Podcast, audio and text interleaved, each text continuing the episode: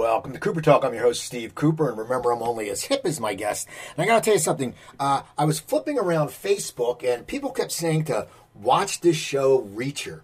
And I'd heard great things about it, so I said, you know what? I told Joanne, I said, I'm to watch this show. She wasn't. She was watching Christmas stuff, whatever. And I end up. I, I sucked into that hole. I end up sitting there, and, and, and one weekend I had like eight all eight episodes. And i remember i watched the finale like one morning when i should have been productive. And and the one actor looked really familiar. And then it came to me that he was on a show that me and joanne loved called breakout kings. And it was one of the things we were pissed off when it got canceled because we, we just really enjoyed it. And he's uh he's a great actor, and I'm, I'm glad to have him on, especially after Reacher. And my guest is Malcolm Goodwin. How you doing, man? hey, Steve, how's it going? Good. Yeah, it's funny. I was like, he looks funny. We'll get the Breakout Kings. It was such a good show. But uh, I want to ask you, you know, Reacher was a hit. You know,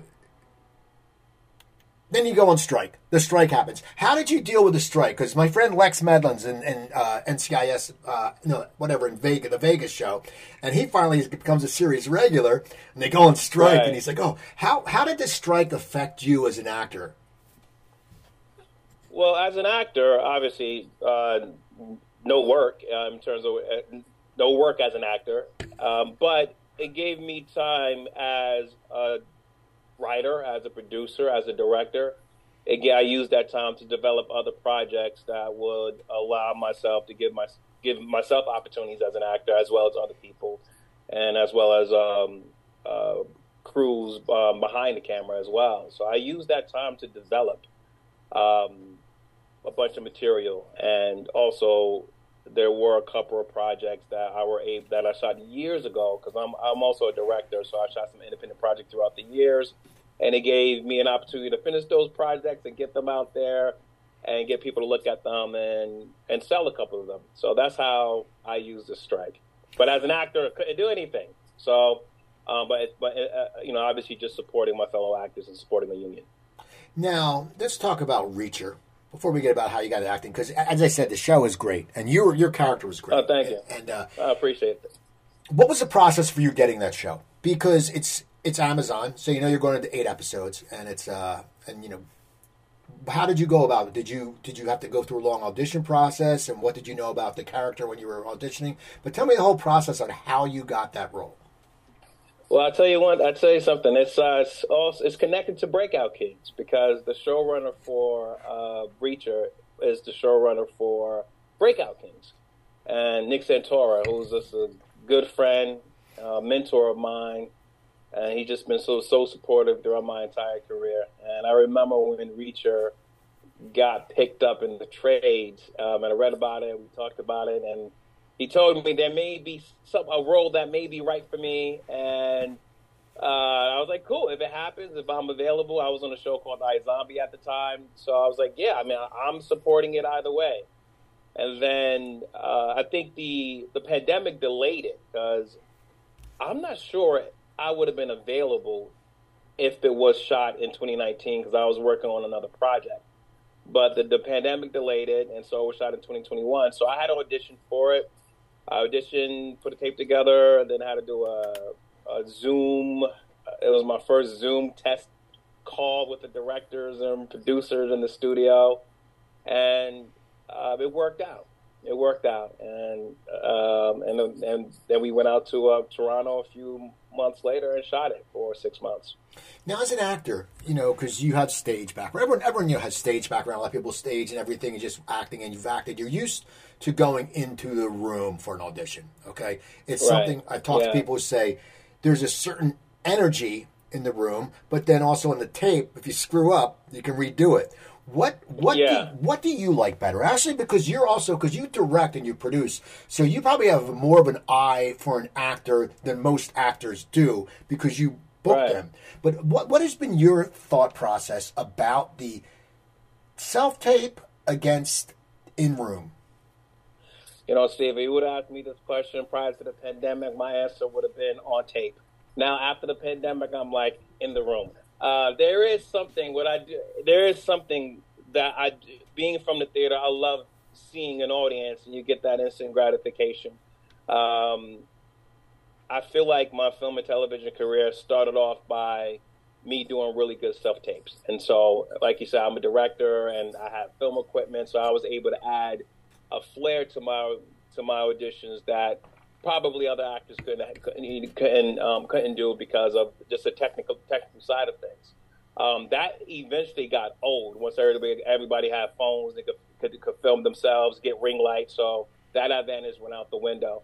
But I loved putting myself on tape and also being creative. There's some auditions where you can't make certain choices in that particular room because you don't know exactly what the room is going to present itself. Sometimes it's a chair, and you're like, well, I, I kind of rehearsed this standing up. We don't care. Sit down and put this live on and do the scene like that. And then you have to be flexible to make that decision like that. Or or vice versa. You know, they go, we want you to stand up. You go, oh, I kind of learned this sitting down. We don't care. Stand up and do the audition. And so, you know, through experience, you learn how to just be adaptable in that room and getting that immediate response from people and from um, from the room is is just addicting, especially as um, um, coming from the theater. But since the pandemic, now everything is on tape, and also the taping can be a trap because what happens is if you give yourself a thousand a thousand takes to do the audition, my rule was always to give myself two to three. I'm like I'm giving myself two to three chances, and I'm making that a habit. I don't want to get into the habit of doing 50, 60 takes, and then I have to go into a room and I need, you only get one shot in the room. So I wanted to make that a habit. So, um, huh, my answer would be it depends on the role. Some roles I think are suitable on tape, and there's some roles, probably the majority of them are better in the room. Well, you know, it's funny when you said about you know the fifty or sixty takes. You know, I think after once you get like your process is great, two or three, because once you get past a certain point, it's going to get stale. I don't care what you say. Like you can sit there, like me. I don't write out questions before my interview because right it gets stale. You know, you there. But I think that's what's good. You have the good attitude because I do think it's like anything. People just keep doing it, doing it. You lose that energy because there's something about you know. I do stand up comedy. I only perform once in a while. But back when I was on the road, you know, you get tired after a while. Now I just had a show last week and there's that energy because I haven't done it in like three months. So I think it's good yeah. that you keep it fresh. Yeah, I always say, yeah, it's one of those things coming from theater. I'm like, a theater theater happens in one take. You know, like you doing stand up, that's one take. You know, there's no do over. That's uh, you have to get through your set, you have to get through the show, and trying to make and trying to make that uh, habit. At least for myself, I was like, if I give myself that many chances, then I may. I don't know how that that affect my performance into the room where I know I got one shot at it. So I just want to, you know, like you said, keep it fresh. Now, what what made you pursue acting? What kind of kid were you? Were you a kid who was, you know, into sports, or were you into, you know, what? Because I always wonder how actors become. You know, a lot of actors I've talked to were athletes, but then they took an acting class, and there was always hot girls, and they said, "Oh, I'm going to stick with the acting." but what what made you uh, what made you get into acting? I, I, it was it happened through it happened through me writing. Uh, it was Black History Month I, I wrote about Dr. Charles Drew, and um, I was already really good at writing. But this, I was fourth or fifth grade. The teacher was like, "Okay, we're gonna have to recite it. You're gonna have to memorize your essay. You're gonna have to recite it." And I grew up with a really per, uh, horrible speech problem. I stuttered, I stammered, and I spoke a thousand miles an hour. And um, but on this particular day, when I memorized it, I said my essay in front of this audience, and everyone's mouths dropped. I, and they applaud, and everyone was like, "That's the first time we've ever understood a single word you said." so apparently, and then it happened again. It, you know, my teacher like, "Memorize this." I memorized something else, and apparently, you talk different when you memorize things versus when you're just talking in life. And um, I had I was like when I grow up I want to be a narrator and lo and behold that led to acting you know um, it was through speech. It was through communicating. It's where I felt comfortable. It's where I can do impersonations of my mom my dad my friends my aunties and you know sneak those personalities into these characters and, and express myself. But I was a quiet kid. I was a quiet kid and the only way the only only times I was loud was on stage, and that's essentially how it happened. Um, I think it, I really got serious about it in high school. I had auditioned for LaGuardia High School. I'm from New York. I'm from New York City. Uh, born and grew up in Brooklyn Harlem, and I had thought I had auditioned for the what was it? Um, like I, I, I had auditioned for the voice department or something for singing, and I, I confused drama with voice. I thought drama was another word for singing. So I was like, "Hey, I'm gonna." They call. I didn't. Oh, yeah. There's another, another word for singing is drama. So I'm like, I'm going for drama. I went there and sung a song in front of all those folks, and they're sitting there like, "Well, that was nice. You have a nice, you have a nice tone, but where's your monologue?" And I didn't have any monologue prepared. And a few, uh, a few days after that, um, that audition, I had an audition at Julia Richman High School in uh, Manhattan for drama, and so I had to learn a monologue really fast. And I asked one of my teachers, um, "What's a monologue?" She gave me uh, "Raisin in the Sun." I learned that monologue, a monologue in that, and that played really fast. And I went in front of uh, my professors there and was terrible, but they saw something. I had one moment. They told me to improv, and I improv, and I fell in love through theater uh, with uh, at that program, Julia Richman High School Talent Unlimited program and the, the rest is history. Because then you went on. You went on to what SUNY Purchase. Yeah, then I went on. I took some years off, took some time off after graduating school uh, to produce some plays. I had an opportunity to do some plays and some other work, and I was into music. And then I, six years after graduation, I went back to college for. I picked one school. I said, if I get into this school for theater, then I will 100% give my give my all and that was back in 1999. And I went there. I took that an old monologue from high school that I hadn't done in years, and long story short, you know, I got in. You know, they auditioned anywhere from 7,000 to 8,000 students to only pick 24, 25, and I was one of the 24, 25 picked, and it changed my life. So when you get out of school, and I, I, I, people say this a lot, when when you go to school and for acting, they teach you how to act, which of course, but they don't prepare you for when you get out. Like they don't prepare you. Here's how you get an agent. Here's how you do this. So what was that like when you graduated? Because did you sit there and did you what as soon as you got out from SUNY, did you sit there and start really pursuing trying to get TV and movies, or were you still in that theater area? I was 100% film and TV. I was so burnt out with theater. I loved all the performances and plays we did in college, but I was burnt out. So I was I was full fledged, just tunnel vision, film and TV, because I had never really given that a shot. I had an opportunity years ago. I mean, in high school, I went on you know, little auditions here and there, and did one big movie called Color of Justice.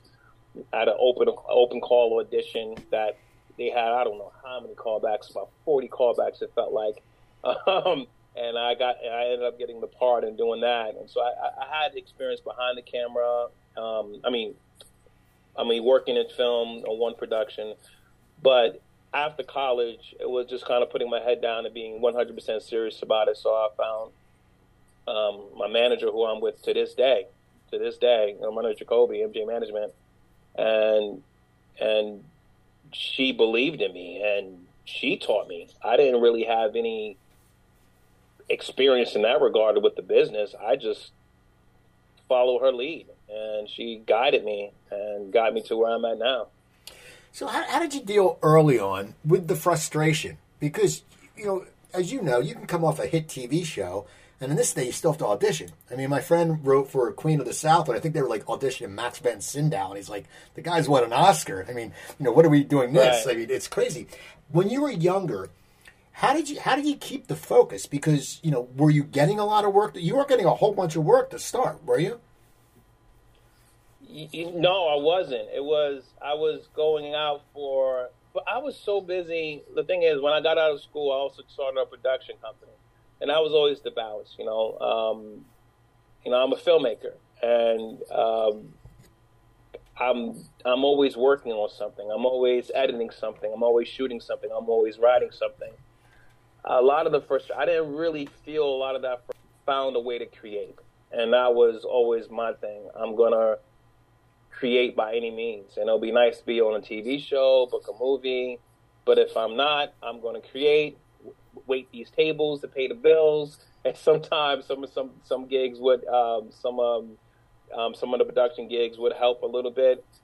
But I know for myself, I was always just patient. You know, I, I just always believed in timing. Um, if there's any frustration, it's like whenever you're you're close and like, oh, you're the number two, you're number two, you're number two. I cannot tell you there was like a good like 15 auditions in a row where they're like, you're the second pick, you're the second pick, and no one, no one, when you watch a film, you'll never know who was the other guy, who was the other guy that you know that was up for that role against who who actually had it.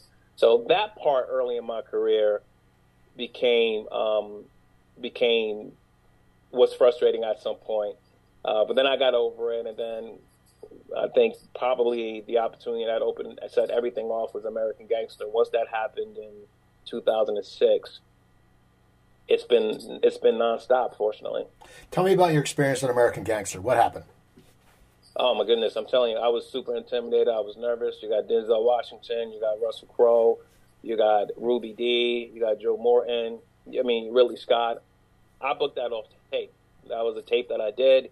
It was a, I think the scene was one day. I mean, it was, it was a, it was a one page scene. Um, but what I did was I did an improv of what I thought would happen before it was like, and they don't, they don't watch it, they don't watch it, and it made it all the way to Ridley Scott's um, uh, desk. He saw it, and after a long process, I got it. But to sit there and watch Denzel Watt work and Russell Crowe, I just watched how detailed they were. I watched how serious and focused they were. Um, you know, it was a very serious set, um, and we followed their leads. You know, watching Russell Crowe just, I felt like I worked with him the most because he worked the first it was a three month shoot, and the first ninety days was Russell Crowe, and then the second ninety days was was Denzel. So it was, it was working closely with Russell, and I was honestly supposed to only be on that set for literally one day. One day turned to three months. I was supposed to go. I, I was only in the piano scene, what eventually became the piano scene. Um, that was it. But Ridley, he liked me. He was just like, you know, I got this. We need to have someone who kind of like essentially becomes a snitch. And he started just adding me in scenes and including me in scenes. So I went there, went back. I had flew to, I had moved to LA just to fly back to New York to do American Gangster. And um, you know, went there. I, I was happy I had to give up my place, and I, you know, bought my own ticket there and uh, but I just learned, I felt like how to be a professional on set, how to carry myself um, as an actor, and try to inspire the other actors to work and just, I don't know, just just bring a level of focus, a level of focus and dedication. And it, I said, wait a minute, I, I need way more dedication and focus than what I was bringing prior to American Gangster. Way more. Well, you know, um, and I got that from watching those guys. You know, it's funny you say that because, said, back in the when I did comedy, you know, I used to work the door at a comedy club in Philadelphia, and we would watch like Tim Allen as he was breaking, and all these acts come in, and you'd watch, and right. the same thing as you said, you go, you know, this little crap I'm doing is not cutting it. Like, and it's funny, a lot of actors don't look, and especially younger, don't look into the mentorship anymore. And so many actors who've been around say, even they can be working for 30 years. They go on set and they're if we're working with like a Gene Hackman when he worked or whatever, they sit there and they would say, we would go just to watch the scenes because you learn so much. Absolutely, yeah, and that was, I mean, what a gift that was for me just to kind of sit there and, you know, I didn't have a lot to say in those scenes at all. I just had, I, I'm just present, and there, there are scenes where in that movie where I'm in the scene, you just don't see me, but but just to watch, just to sit there and watch, and one thing with Denzel and and Russell, they were very inclusive of everyone in terms of you. If you are in this scene, you are involved, whether you're saying a word or not. If you're breathing and you're in this scene, then you you are a part of the process. So it was inclusive in that way, and so I learned a lot. I learned a lot, and I just brought. I felt like that took me to another level, just in terms of I got to work harder. I got way more dedication, way more focus, way more preparation and also flexibility and adaptability. Um, just watching them take a scene that's on the page and adapting it to the environment and to what's happening and having that superpower. I go, oh my gosh, this scene is way better than what I thought it was going to be. I'm like, I would have done it just like this, you know, without adding a single thing. But the room changes it, the wardrobe changes it, the environment changes the entire thing, and about bringing it to life, and how that was so important to them um, for them to do. So that's one thing that I I try to bring um, to um, every set that I'm on. So you're you're working, you're working. And well, tell me about Breakout Kings because you know it, it, was just it was a really cool show. It's one of those things. I, you know, when I met my wife for a while, I was bi-coastal. I go back once every month, and then she came to LA. And I'm not sure if she was in LA when that came out, but we just found it, and I think it was on A and E. It's if I remember, yeah, A&E. and it was just one of those. My wife loves regular TV, and she goes, "Oh, we got to watch this show," and it just caught us because it, it was, you know, it was just a fun good show. You know, there's some shows you sit there go, they're real dark, but this was just a fun, good show with action. How did how did you did, was that a long audition process, or how did the whole role come about? Yeah, that was a that was an audition process too. That was my first time being in front of Nick Santora and um, Matt Olmstead. They were the um, the producers and creators of Breakout Kings. Uh, yeah, that was my I think that was my that was my first pilot season too. I never had a pilot season um, when I came to LA. It was like LA was I, I, was just doing a bunch of films and never had it. Always was doing a film during pilot season. It's always worked out like this. Now it's 2000 and um, uh, 2000 and was that 10? 10 or 11. And yeah, it was up 2010. And so I go in, I audition, I went in a couple of times, and then you're asked to test, and then you see this amazing contract. I'm like, oh my gosh, what? And I'm it makes you nervous, like, oh lord. And uh, long story short, I, I, I got the role. I got the role, and it was so many, you know, a lot of studio reads, network reads with the with the entire cast to make sure that it worked and um, we shot that in Toronto again, where we shot Reacher. Uh, one one cool thing about Reacher was reunited with some of the crew from Breakout Kings. Uh, they worked on Reacher, so that, was really cool. But that was my first introduction of how working on the show, episode by episode. We only shot um we shot six days. Each episode was shot in six days, so it was a lot of. Uh, you had to know your stuff get it done in one or two takes. And I loved work. I, it was my first exposure to working that way, and I was like, I am, let's do it. So it was awesome. It was great. You know, I'm friends with the with that cast and and obviously Nick and everybody. You know, to this day. So. Oh man, it was a fun. What a blast! What a what a fun fun show that was. Now, what is it? What was it like for you when it it got canceled or it ended? Uh, you know, and that always pisses me off. Like when you're watching a show and it ends. You know, what was it? Did you know the, the, the did you see the writing on? I mean, you know how it is. Sometimes you're like, "Oh, this is a great show," and then it ends, and you go, "Well, we never know what happened." You know, we never know what happened to Rob yeah. Lowe and that. But what what what was the uh, process? Because you guys did what was it, twenty three episodes, I believe. Right. Yeah. It was season one, 13. Season two was ten. Yes. So when you, I'm sure a, it was a big high when you got picked up for season two because you're like right. great, and because it, it, did well, and, and but you don't. One of the things is you don't really think of A and E as going to watch a series because A and E is always like you know, you know, uh, intervention or biography or that kind of crap. Right. But uh, when you guys got the second season, were you ex- were you expecting the show to go longer? Because it seemed like it was fun and it was a great cast. Right. We didn't know. I tell you what, A and E saved the show. If I, if I'm not, if I, am not sure if I'm mistaken or not, but I think it was probably one of the first, uh, uh, like dramatic series, um, episodic that they picked up. Uh, because originally Breakout Kings wasn't picked up. It was done by Fox, and it wasn't picked. It wasn't picked up. Uh, well, we, we got the call that oh the show. I remember season one. We read in the trade. We got the phone call from Nick and read in the trades that Breakout Kings gonna get picked up. Then a month and a half goes by. We get a phone call like, "Hey guys, A&E picks us up."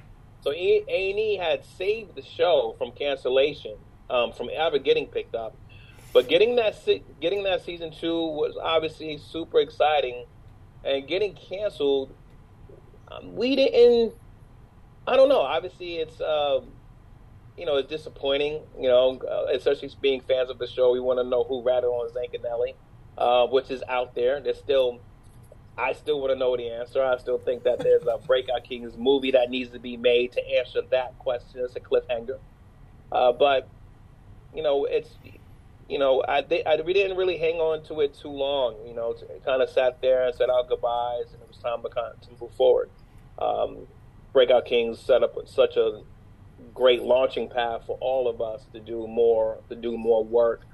So after, yeah, so it was just kind of just being grateful for what it was, for what it provided, and then just being open and ready to accept what's ahead. Now, what was it like working with Lombardozzi? Because he seems like a really nice guy, but he seems like he's really intense on set. Like, because you hear from The Wire and stuff. He just, I mean, what's is what was the scene? What was he like Dom, working with?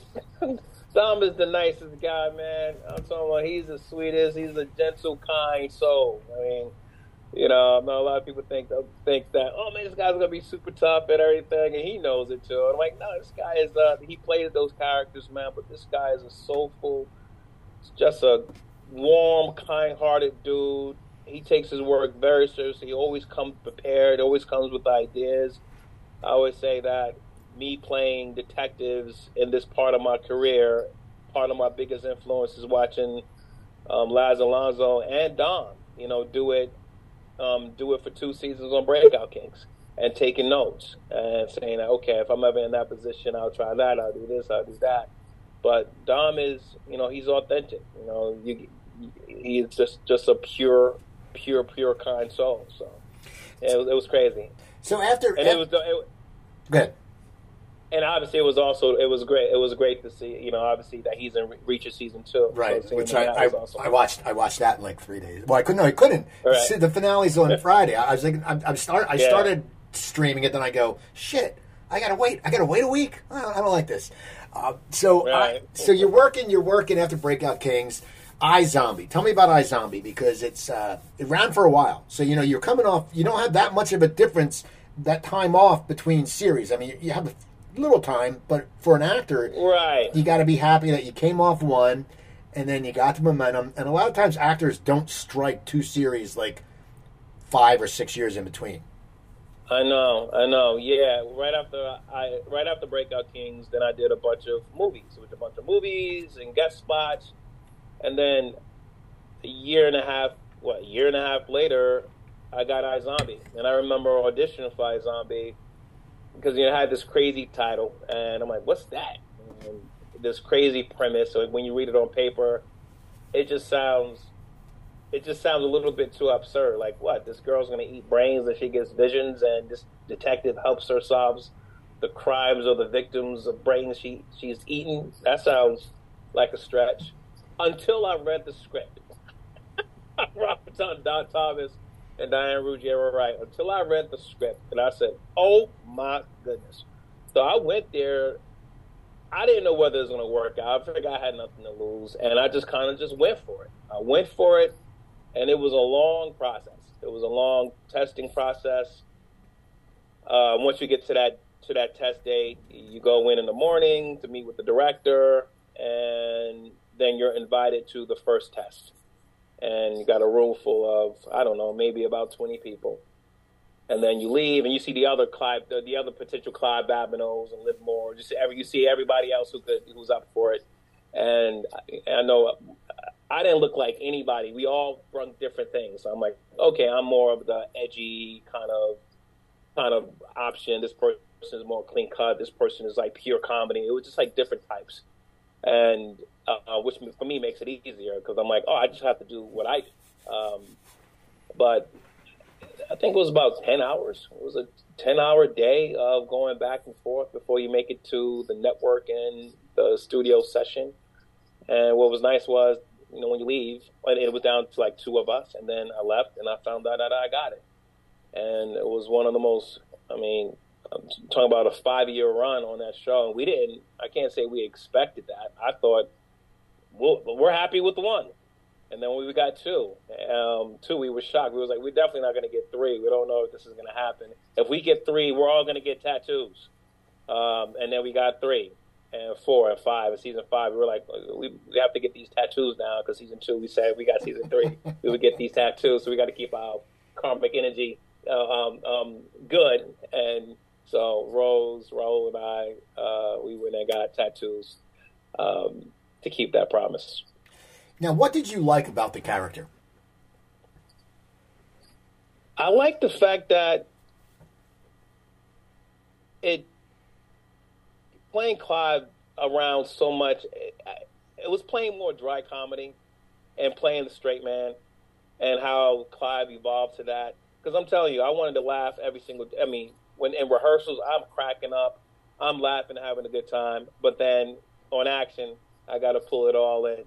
So I like how reserved he he was. I love and grounded and just being grounded and trusting in that. You know, sometimes playing the straight man is is difficult because you want to, you know, you want to play too. I want to, I be in on the joke too. Um, but you need someone. You know, there's always someone. Someone's always someone's not always in on it, and that was my character who wasn't in on the joke or in on what was happening. And so, uh, my Clive Babineaux thought he was on Law and Order or something. Um, but but I like I just like that how grounded he was, and also his sense of right and wrong, and that, that's a I think that's a correlation between Clive Babineaux and Oscar Finley is they have a strong sense of right or wrong, and also myself. Uh, so that was easy to connect to, and uh, that's what I liked about him. Well, on, on that show, and even Reacher, do, have you had the the uh, have the freedom to um, improv and because you you are a writer and, and you're a director, so even when you read a script, I'm sure sometimes you have a different take on it because you go, right, I would write it. But so, have you been lucky enough to work with directors who have let you improv a little bit, where you can actually bring in some of your own creativity? That you actually, you're not just some guy going, oh, I can do this. You you write, you direct, you produce. Have you had that chance in projects to bring some of your creativity and, and the freedom to improv a little bit? Definitely more in film definitely in film. Uh, the big scene in American Gangster, for example, the piano scene with my character, that scene wasn't written like that. Originally, what was supposed to happen was I was supposed to fall into a glass table. Denzel hits me, I fall into a glass table, and that's it. It evolved into that because I remember Denzel were going back and forth, and a lot of that scene is just improv, going back and forth with the girl, the guy touching my girl's booty and that's all improv. And that whole entire that, that's all improv. You know, really it was like just go, just go, go, say whatever. And then Denzel comes over, and I happened to fall into that piano by accident. And Denzel came over. It was like, and this is during rehearsal. He was like, "Hey, want to be crazy if I just come over and bang, bang, bang, bang, and just bang his head with the, you know, with with the with the top of the piano." And then Ridley came and said, "That's brilliant. Let's do that." They got rid of the glass table that I was supposed to fall into and that scene became this you know this classic scene. But that came from you know ridley and denzel uh, essentially coming up with this moment through improv you just the environment. Um, so but mainly through film. Tv i always say didn't need to improv in on me because the writing was too good. The, i mean i can't I, I can't the writing was too good uh, the writing is better than any improv I could do. There gonna be moments and little mo- there gonna be moments and things like that, but not too heavy on the dialogue. And the same thing for Reacher. Didn't have to improv a single Oscar Finley line. The writing was too good. The writing was too good, and that's also that's also great. But maybe little moments here and there. But I feel like film, you have a little bit more opportunity to do more, more to go uh, to do more improv and, and to say more.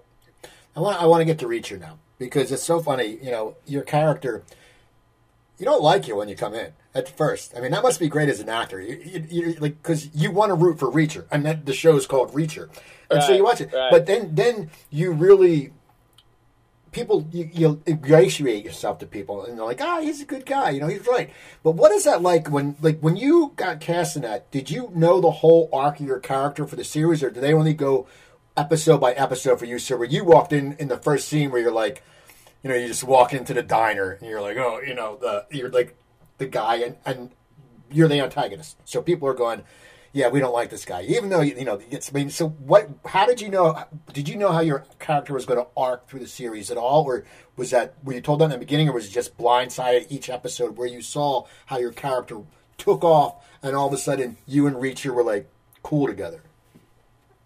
It was uh, when I booked the character, when I booked the role, I knew. And what was great about the pandemic is it was my first experience working on shows where you, where you get to read the entire arc of the character. You know, in episodic, usually you don't know what, you know, iZombie, I didn't know exactly what was going to happen with Clive and when it was going to happen with Clive.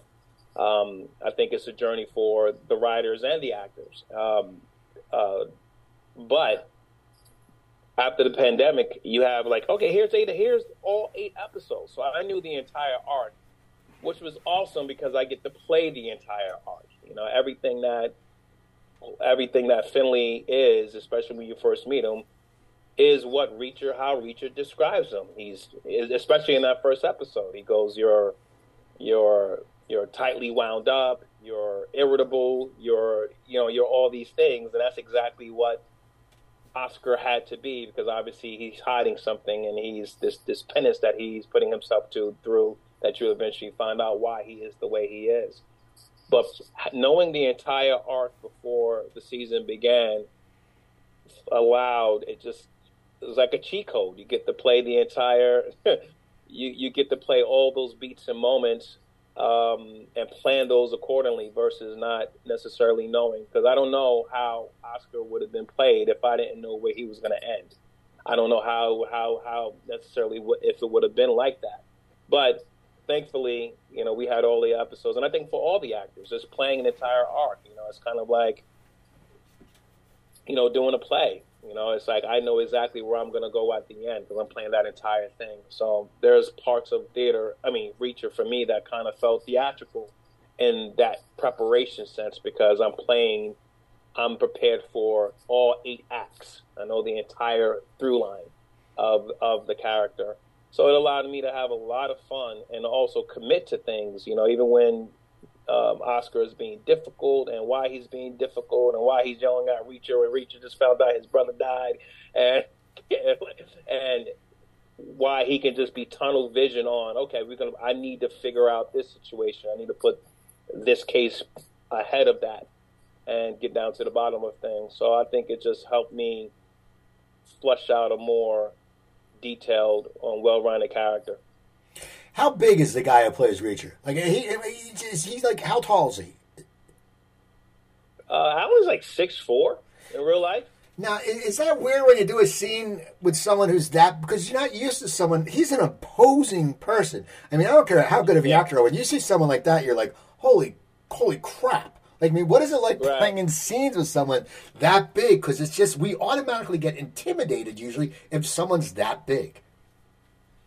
You know, the thing was, yeah, he's a big dude, and also Alan's the nicest and most. He's a he's a really great. He's he's hilarious. He's a funny dude. So he does it. You know, it's funny. He can sit there and just um and just just relatable. You know, he just he just he just he just can, he just can steal your heart. He just you're just so likable. So it's one of those things where, and then he goes to reach Reacher, and you go, "Wait a minute, you're a big dude." You realize how big he is when he when he when he plays the character. But no, for me, it was it it was easy. You know, obviously Reacher's supposed to be that big, and Oscar, you know, Oscar thinks he's that big too himself. Although Oscar's small, but Oscar has no fear or anything to it. So it felt really great to sit there and Oscar Finley is like, I'm gonna chop this big old man down with my words, with my uh, more stature to chop away at. So for me, I loved it. I loved it. Um, it was, it was. I'm not gonna say it wasn't intimidating. It just made it. It just made it more real. It just made it more real. Now, now I'm a guy who plays with his wedding ring, and there's a few scenes where you're spinning it. Now, was that your idea? Was that in the script? And how hard? I mean, spinning. You were spinning that ring pretty good. It was, it was going for a while. I mean, was that your idea or was that the writing? And is that something where you have to actually practice that because it's something that? Yeah. yeah, no, that's in the writing. Nick Santora, he did that. Um, his days as a lawyer. and he did a video for me of him spinning the Reading Wing and how he wanted to spin, and how to sit there and practice it. And then I sent them practice videos once I got it. Uh, but no, that was in the script. That was from that was from his actual life. Now, through the season, you, you, start getting physical and you start shooting stuff. And now, do you have to prepare for that? Like, I mean, what what was the whole? Because there's, if you look at the show, it's not like there's these elaborate sets, but when you look at the the action scenes, they're elaborate. You take them. I mean, as we say, I was talking to a friend of mine. It's once again like Breakout Kings. It's it's fun violence. It's not. It's not like oh my god. You know you you you like it. It's somewhat even if you're anti-violent. But when you right. see a script like that, do you have to start like getting in shape because you because you have to get really physical. I mean, what you know, how do you go about preparing that? Because it's not like a role where you're just you know singing or dancing in theater. I mean, you have to. It's high end. Well, I tell you what. One of the rules Nick Santora told me. I think he did an interview about this too. He was just like, you know, because I I'm in the gym. I stay fit. I'm in the gym. No gym um, for for Oscar Finley. Uh, Nick said, "I do not want to see one muscle. We have a joke that plays in the last episode, and it doesn't play if you have muscles. So no no weight. So I didn't lift any weights. There was no weightlifting. There was just only treadmill, being on a treadmill, and going on long pandemic walks uh, with my wife and son. So um, throughout Toronto."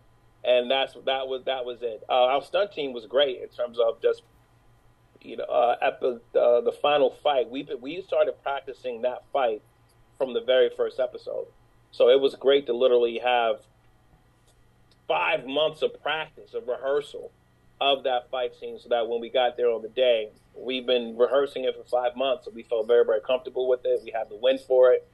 Um, so um, even when things changed during it, but it was fun. It was fun to do. Now, do you worry when all the stuff's blowing up around you? I mean, how do you shoot that? Because that last scene is pretty damn intense. Like you sit there. I'm not going to go right. spoiler anyone, but you know, it's it's not like like okay, a good friend of mine's Jason Aldean's drummer.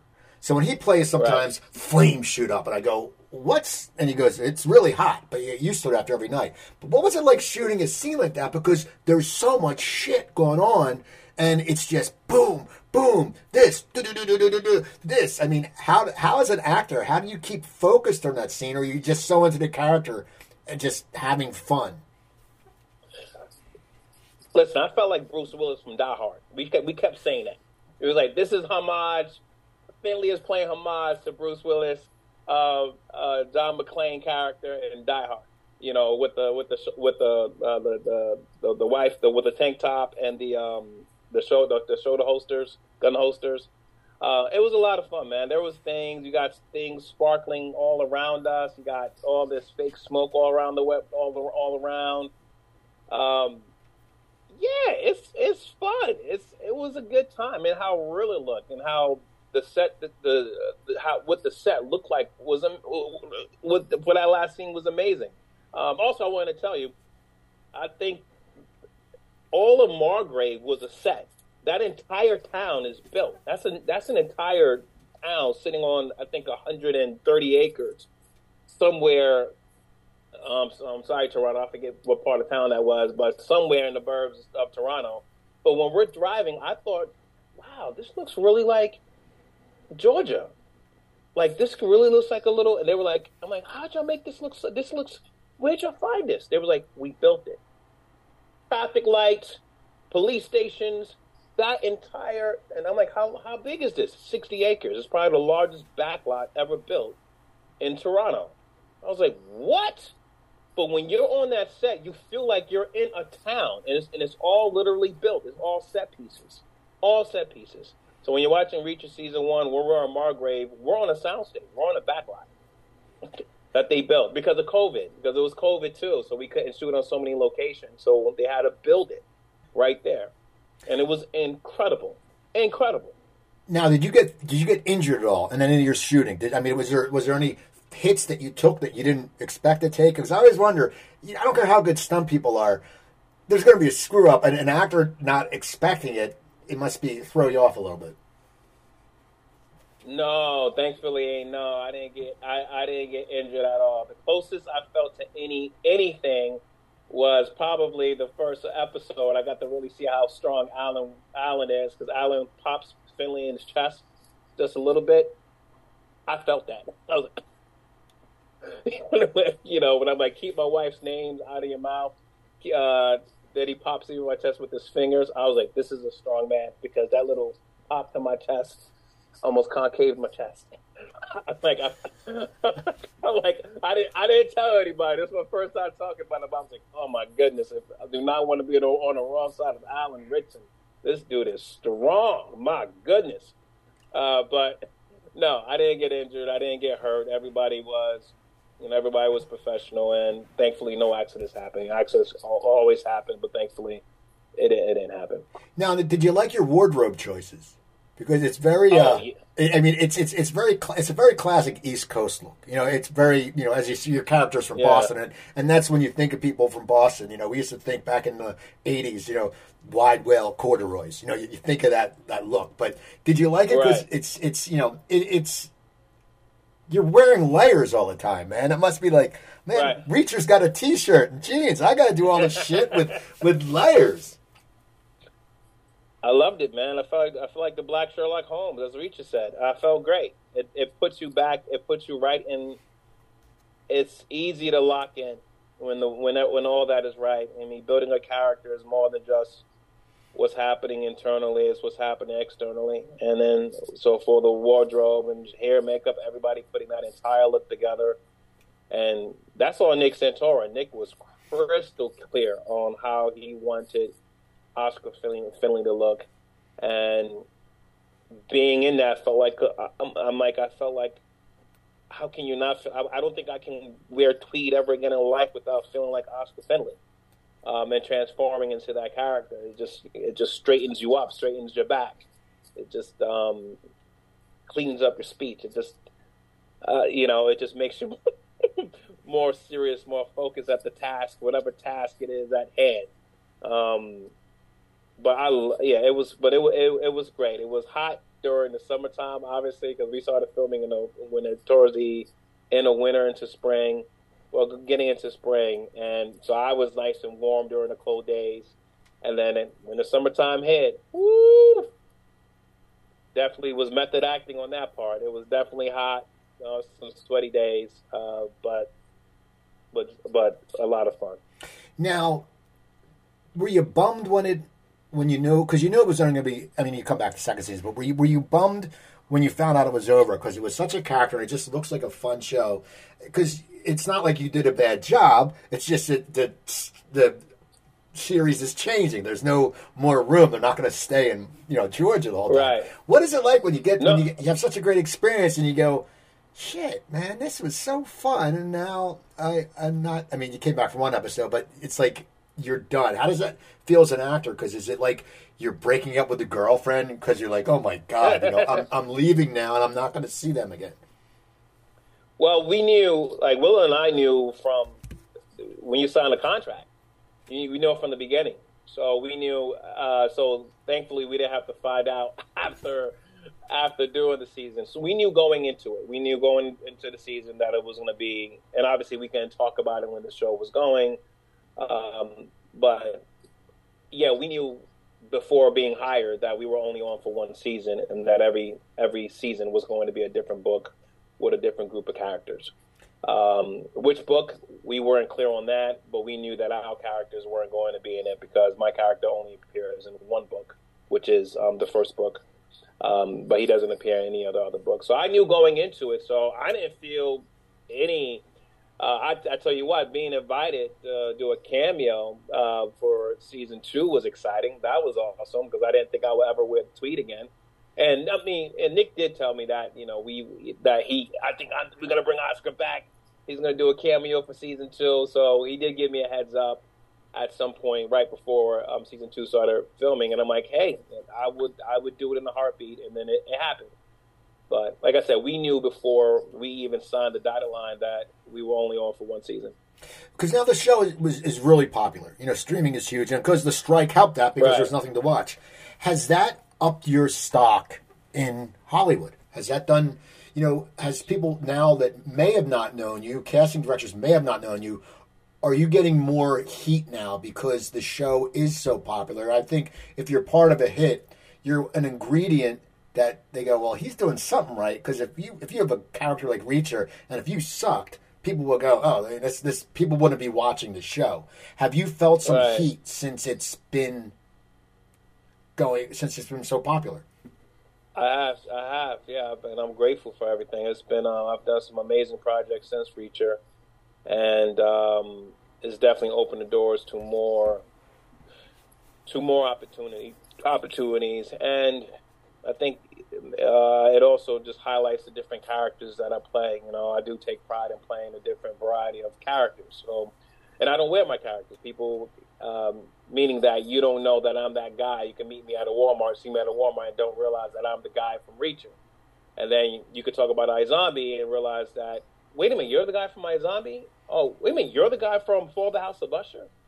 Wait a minute, you're the Breakout Kings guy? You're the, and so there's you know people don't realize that I'm yeah I'm like that I'm I'm the same guy and for me I I, I love that I th- I take that as a compliment when people don't recognize me from all these different projects or that they, they go wait a minute you look so different oh that that was like a different person so I I think it's just in terms of um it has opened up a lot of opportunities and I'm grateful for I've worked on some projects that I'm super excited for and just a variety of characters in different roles. So, um, so and the answer is yes. It has opened up some great, great, some great doors. So when you look at back at your career, because I always like to ask this question, what are some, uh, what is one of the highlights of your career? I mean, besides working with Denzel and Russell Crowe, which would be a highlight. I mean, they're two, you know, rock stars of actors. What have been what's what's been a really highlight of your career when you sit there and you go, man, because you've been lucky. You've been on you've been on three series, you know, and you're you're a young man in, in acting. Whereas I know character actors who are sixty who are working, but they've never had three series. You know, they they go right. from show to show. But what is what has been one of the highlights when you sit back and what and what has made it worth you taking on the life of an actor? Because no matter what people think, me and my wife were talking about this, and that's actually out with a character actor who was visiting uh, in Philly, his son, and we were talking how everyone thinks actors are all rich, and it's like no, it's they aren't. You know, they they they they'll right. make money, but they aren't. But you, you make a commitment. So looking back, what is a highlight to you that makes the commitment that you've made with the art worth it?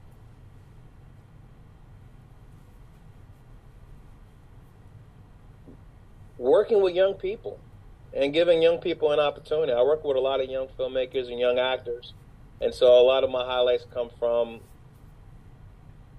being able to leave the door open for other people and seeing yeah it's uh huh i mean i want to give you a, a, real answer for this uh, every answer has been real but a moment that made me go it's so oh i'll tell you i, I know i know what it is I, I know what it is um I know what it is. So during the pan- during the pandemic, uh, my little sister, uh, who raised her three girls in Dallas, Texas, came to um, L.A. You know the you know the kids are all grown now, and she's empty nesting, and uh, she was a writer, and she was a writer um, uh, in high school, and kind of just you know dibbed and dabbed throughout the years, but never it was it never was a career thing. She was a full time mom. Long story short, the kids are out, empty nesting, and I'm like, come to LA, get back into writing. She, oh no, it's just it's too late or whatever. I'm like, come on, get into it. You know, come come and get into get, give it a shot. You know, i'll bring her some sets and things. We'll see what happens. And then she comes in 2020, and then a pandemic happens. I'm like, uh oh, oh. All right. I said, well, this is the time to sit down and just uh, we're gonna just skill up. You know, that was the that was the agreement in the home. We're all gonna just skill up. So um, I started off. Um, a lot of people don't know I'm also an editor. I worked on. I've been editing for tons of years. Um, I, would say if if I if probably if I was an an actor, I would probably be a full time editor. That's what I would do. But I, that's a whole other story. So, but I have everything. Like he, I still edit projects and stuff. I go on a different name and things like that. But long story short, uh, I taught her how to do it. I taught her how to. I, I taught her how to edit and then on she started coming on board as my assistant on a bunch of projects, and um, she actually worked on Reacher too. You know, she, she, worked as my assistant on Reacher. And long story short, you know, now she's working at a she's working for a big studio in in LA full time. And that made me go. The fact that she and she's been there for the last two and a half years thriving. It made it all worth it. It's about letting other people through, other people getting through, doors that I have uh, opportunities to leave leave behind, leave open behind me, getting through makes it all worth it, and it makes me want to keep driving, going forward. Um, I'm working with this young filmmaker who has a film called The Painting. It's a short film. His first film has gotten to 13 film festivals in the last three months. That makes it worth it for me. That makes it worth it. Um, yeah. That's awesome, man. See, I love stories like that. It's always good then when you help people out. I always, you know, it's always good. I, I mentor a lot of younger podcasters. I help them get guests because I've been lucky. I lived in LA, so I met a lot of people. I have a background in entertainment. But for a lot of people, they don't know how to do it. And it does make you feel good when someone says, hey, man, thanks for getting me that person. And just for you, that's a great story. Yeah, yeah. And there's just been so many moments like that. It's been more about, I don't know, it's been more about other people benefiting, benefiting from it and seeing that the dream, you know, that my dream can make other people's dreams come true, and and it keeps and keep paying it forward, and that process keeps happening. No matter, you know, and obviously there's tough days, you know, or whatever, and it's just like, no, that makes it all worth it. All I need to do is just lock into one of those situations, and then I'm good. whatever may be bothering me or whatever, it goes away just like that. This has been awesome, Malcolm. Uh, anything coming up? What can we see? I mean, people go. If you haven't watched Reacher, go watch Reacher. I mean, I always go. Everyone talks about it, so go watch Reacher. But anything? Any other projects coming up? Yeah, we uh, we have uh, Netflix's uh, For the House of Ushers, so definitely check that out. That's a reunion between Rahul Kohli and I, um, and that that and that show's been doing well, and All the Love has been great, and got a feature film coming out called uh, Retribution. Uh, that's a fun one and another film called Great Wall, The Great Wall of Warren. That'll be out soon. Uh, oh, there's yeah, there's a quite there's a lot of films coming out. So I've done a lot of feature films over the last year and a half. So I can't wait for everybody to see them.